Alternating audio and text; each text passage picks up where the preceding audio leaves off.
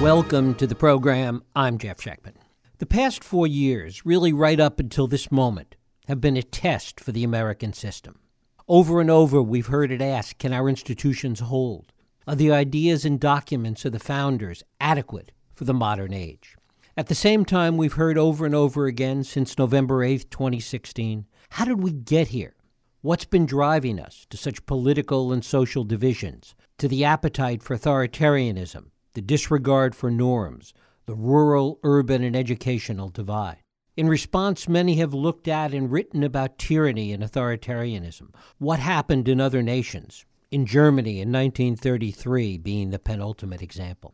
But what we often miss is what ties all of this together the idea that when faced with a complex, sometimes unsolvable problem, it's best to go back to foundational principles, to deconstruct the enterprise and strip it to its original foundation, to see how all of the problems have been layered on and how we might find new meanings and solutions in those layers. The good news is that our American experiment is still young enough to do this.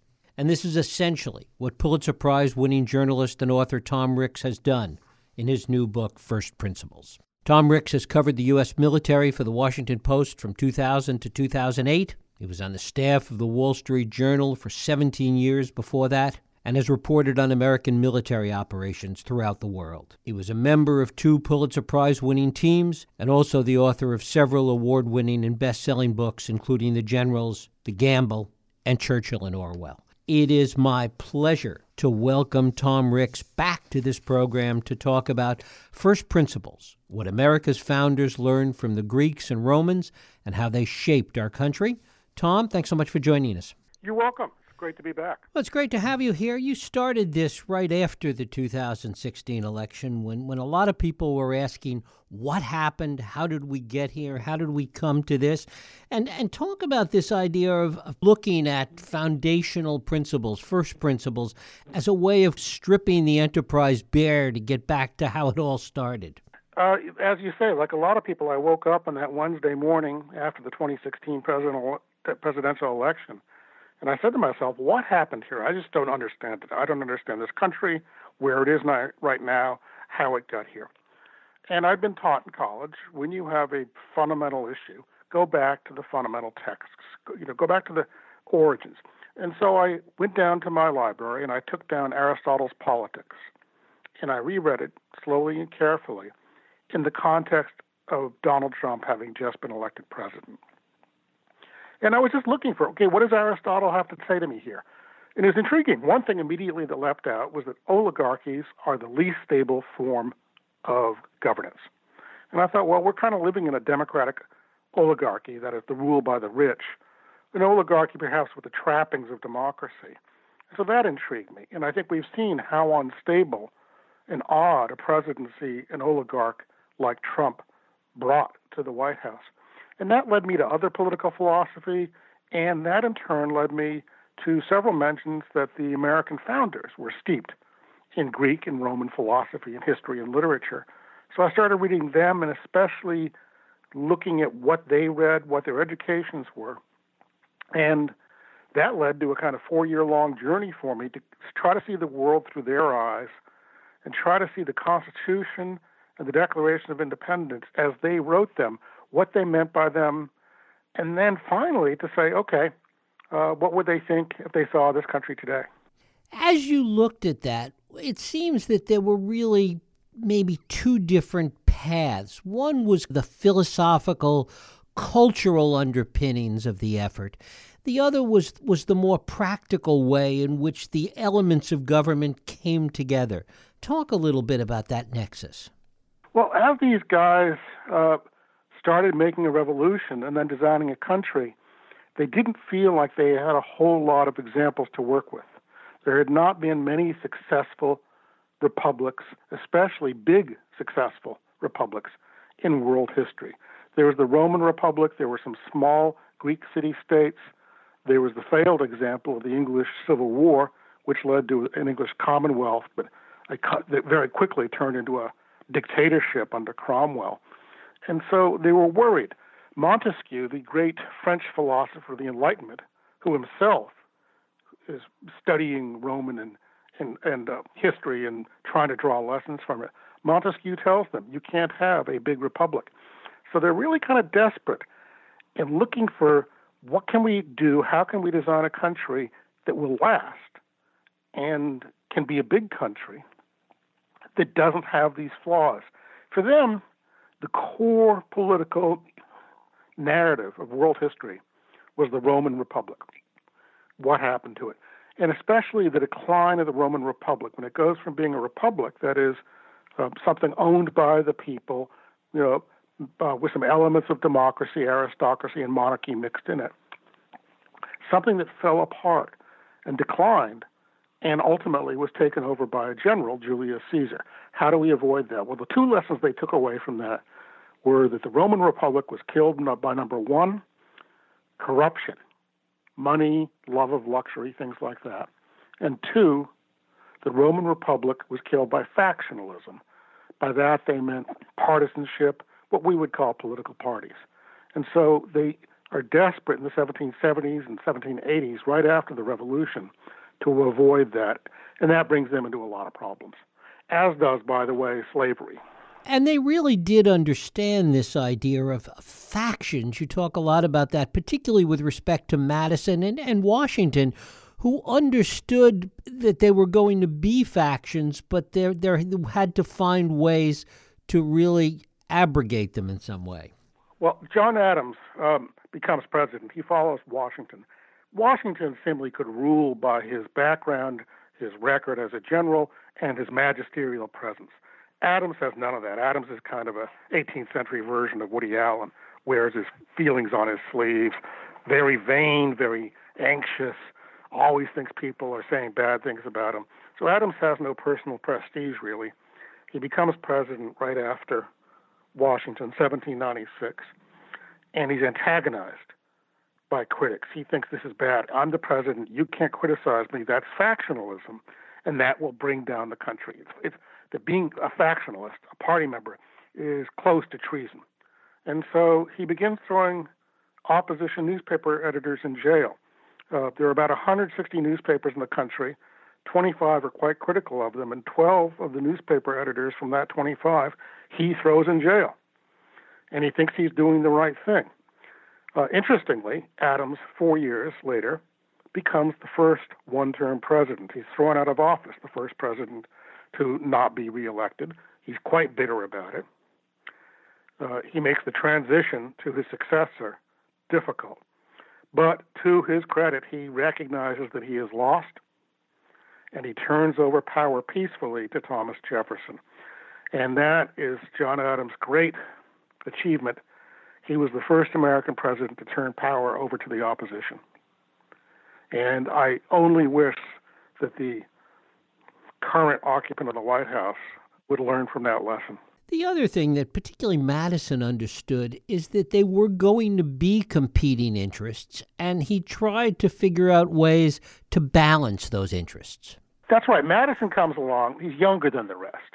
Um, he's almost a new generation. And also, he's less of a statesman than he is a national man, an American. And these, there's somebody else similar to him, Alexander Hamilton, another younger guy. And they've been listening to all the old guys who made the revolution talk about how faction's bad, we're going to have to rule by virtue, we need virtuous men in public office. And they say, time out, that's not going to happen. You can't expect virtue to take care of faction. Let's balance faction with faction. Let's balance interest with interest. And they say, but then you're going to have people accrue great power. And Madison says, no, I've spent the last four years studying Greek and Roman history in a really rigorous way, developing political theory. And what I'm going to do is design a constitution that disperses power so greatly across the country that no one will be able to get enough power to enforce their view on everybody else. You, if you're going to move forward in this country, if you're going to have any progress, you're going to have to make deals, um, form alliances, have compromises. So he disperses power across three branches of the federal government. With, unlike say England, you can't have members of the legislative branch sit in the cabinet of the executive branch. So he keeps those powers apart. Uh, within the one of those branches, the legislative branch, he has two different houses to further separate power. And then, of course, there's a separation, a dispersal of power between the states and the federal government. So power is really broadly strewn across. And this is why I think Madison would say, you people talking about gridlock, that's not a bug, that's a feature. If you can't get your act together, if you can't get compromises, you're going to get gridlock. And why is gridlock okay? Because it's better than fighting physically, or better than having one side say, fine, we tried to work with you, we're just going to force our view on everybody else. There was also this idea that, that the clash of ideas, that factions were okay within the context of elections, but not with respect to governing. Talk about that distinction. The expectation was once one side was elected, then, then you go on. But it kind of develops. The party system grows up, and uh, you develop eventually a concept of a loyal opposition, which is look, we're not part of the government, we oppose their views, but we all support the state. We all support the broader view of what this country is. And I think that really was true to a surprising degree, with the exception of Aaron Burr, uh, first elected vice president under Thomas Jefferson, then, of course, shoots Alexander Hamilton, and a few years later is indicted for treason. Um, aside from him, though, there was a phrase in the Constitution that I think that we neglect that the founders really did believe in, which is the general welfare, by which they meant the common good, the public good. And I think we've kind of lost our grasp on that. That there are things that are more important than individuals sometimes. That there are there are public goods. For example, the environment is a public good. Um, air, water quality. Education is a public good. When you educate people, it improves the entire society. And a, and a third public good, particularly relevant this year, is public health. It is good for the public to be healthy because if people aren't getting sick, then they're not going to get you sick. And it's something that a lot of people in this country don't seem to understand this year. That it, when you refuse to go along with public health measures, you hurt the public good. It has a genuine consequence.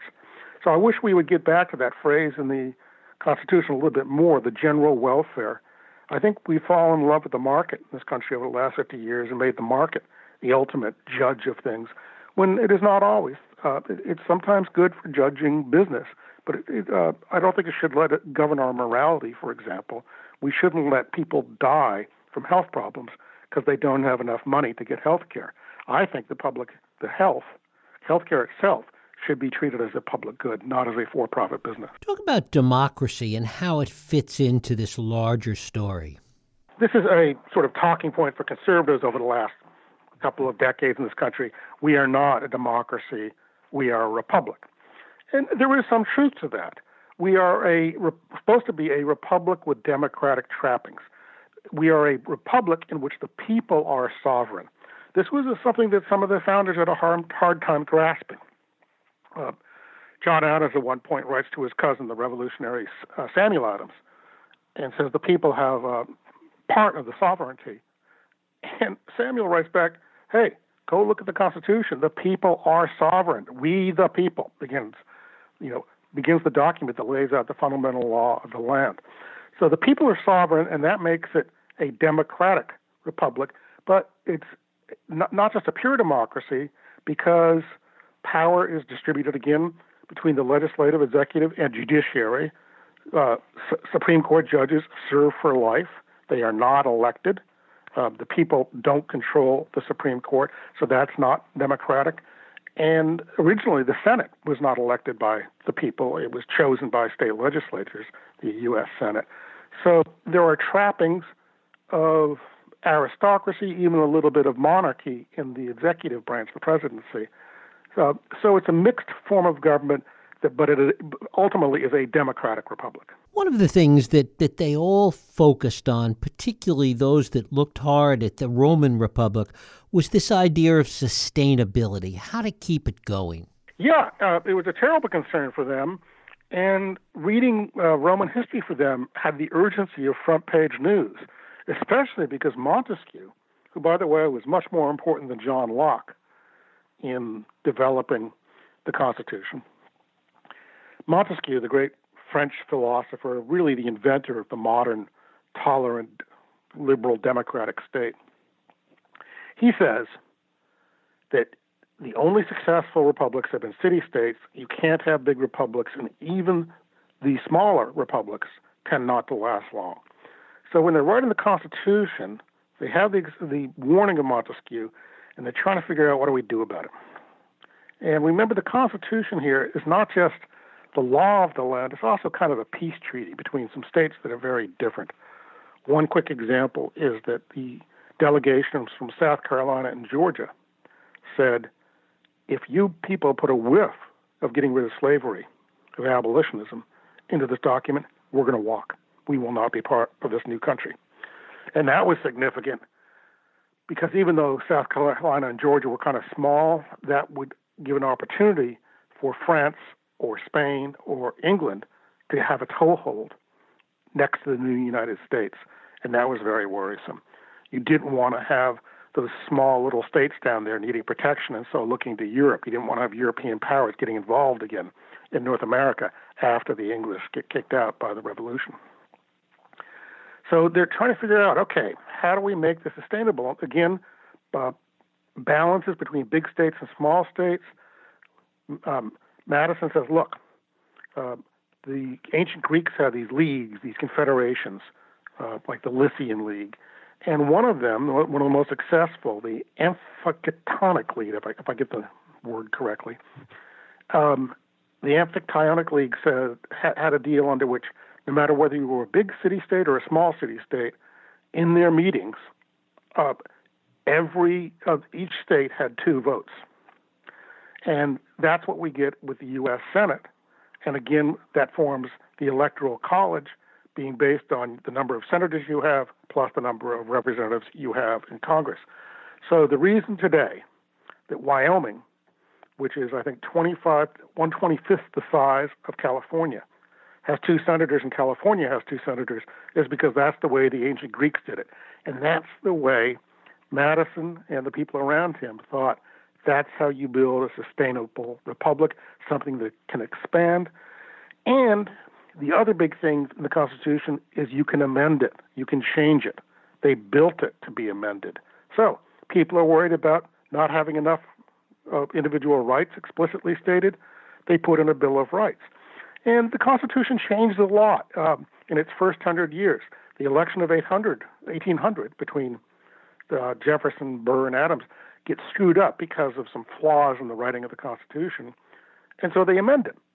And I think they'd kind of be surprised that we haven't been amending it lately, that we haven't been changing it. For example, I would love to see um, term limits on Supreme uh, Court. It, it just give them an 18 year or maybe a 14 year term rather than a life term. I think that would be a good change. I'd like to see us consider having three senators for big states, two senators for the middle third, and one senator only for the smaller states because the uh, gap between the big and the small is much bigger than it was back when they wrote the Constitution. And I think they would uh, fault us, the founders. Look at you know, clearly they'd say there are problems in the Constitution.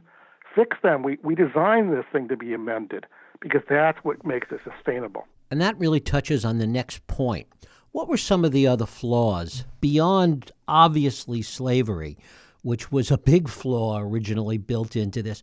What are some of the other flaws that really became self evident to you as you dug into this? Well, you got to uh, explain slavery a bit because it is such a profound flaw.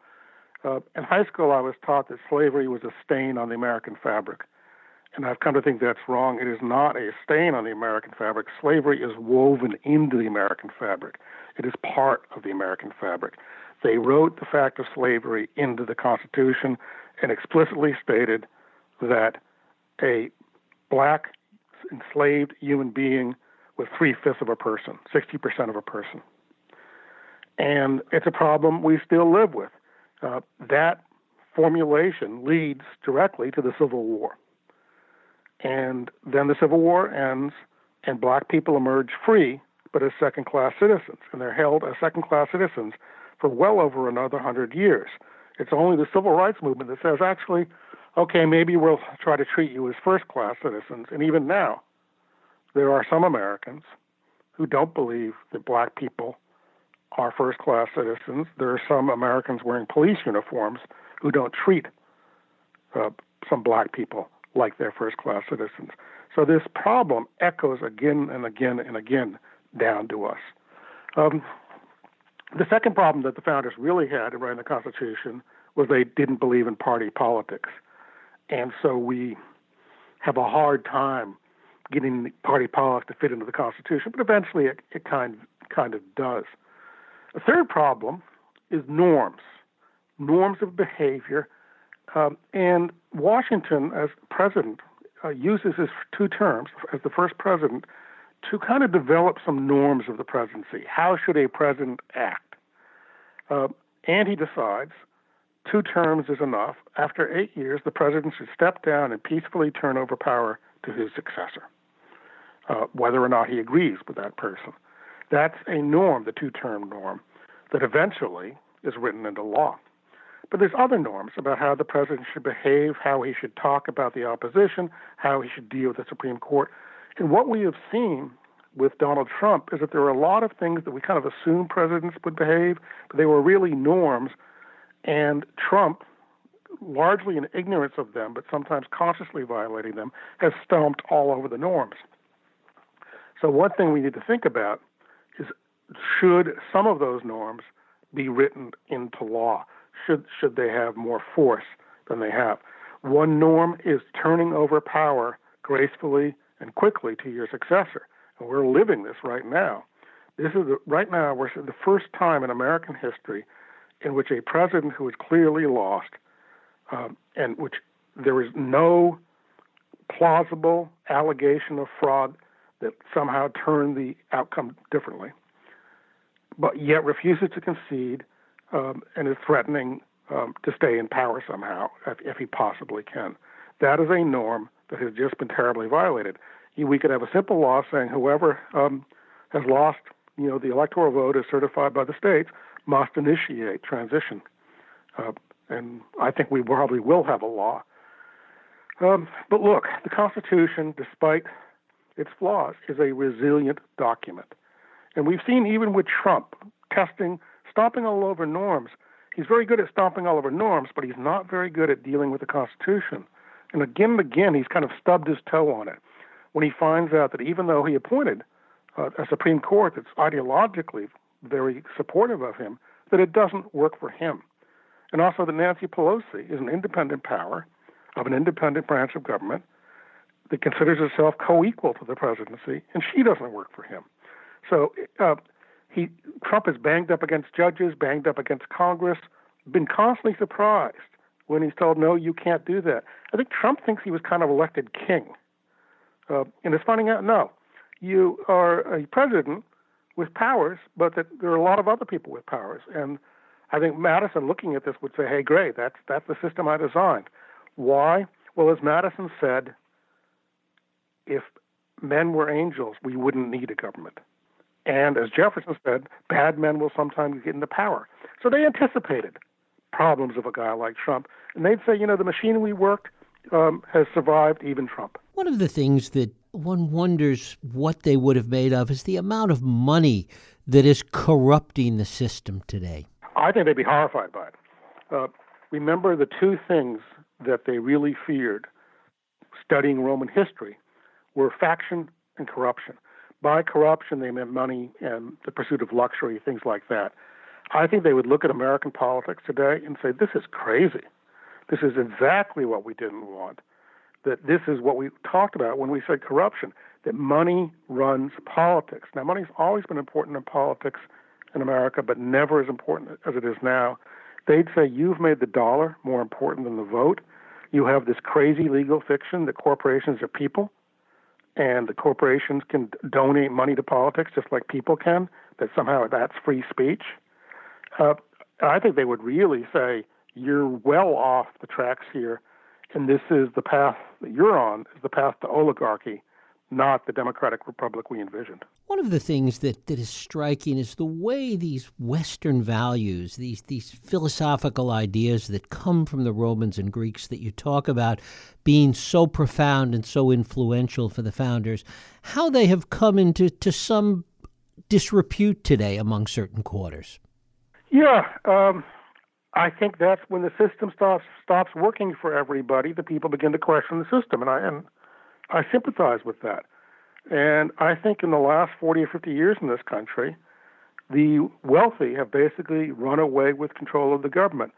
Uh, basically, the middle class has flatlined economically since the Reagan years, and all new wealth generated in this country since then has gone to the top 1% all the productivity gains have been captured by the top 1%.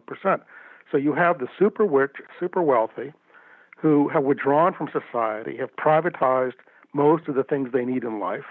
They basically need, you know, live in gated communities with private schools and their private forms of transportation. They've abandoned the public goods of education, transportation, uh, public health, and so on. And they are in a situation where they can tell Congress what to do. I'm not a huge fan of Bernie Sanders. He kind of sometimes feels to me like the left wing's version of Newt Gingrich. Yet Bernie Sanders did say something that I think is quite accurate, which is that Congress no longer regulates Wall Street. Wall Street regulates Congress. And that's a failure of democracy. And I think when people, some, yes, some people who vote for Trump vote for Trump because they're white supremacist um, and they're racist. Others vote for Trump because they don't really care one way or another about racism, but they feel disrespected by the current system. And they feel mocked and left out. Uh, the, the economies on the West Coast, East Coast, and the Gulf Coast are doing pretty well, but the middle of the country is not. And I think this is kind of a protest vote to say the system isn't working for us. And we should listen to that. I think we need to stop redistributing wealth upward and start redistributing wealth downward and simultaneously get money out of politics. The other side of this is the degree to which these things have become so ingrained in the culture issues of race, issues of money, issues of political parties that it sometimes seems that it's harder to that it'll be harder to change the culture of these things than it will be to change the system. Talk about that. Well, it's funny. I've been reading a lot of Martin Luther King recently because King and the civil rights movement, which is much broader than him, uh, brought about a major change in American life relatively quickly from segregation being seen as something that was going to be there forever, or at least hundreds of years, to suddenly 10 years later being against the law. And Martin Luther King said something I think quite wise about this. He said, I can't change what's in your heart, but we can change how you behave. And that came from uh, an insight, uh, I think that may go back to Gandhi, which is it's much easier to change behaviors than attitudes, but once you change behaviors, attitudes start to change too. Once you, uh, for example, have integrated schools, then people's behaviors start changing and then their hearts start changing. Tom Ricks, the book is First Principles What America's Founders Learned from the Greeks and Romans and How They Shaped Our Country. Tom, I thank you so much for spending time with us today. I, I appreciate you having me. I really enjoyed it. Thank you.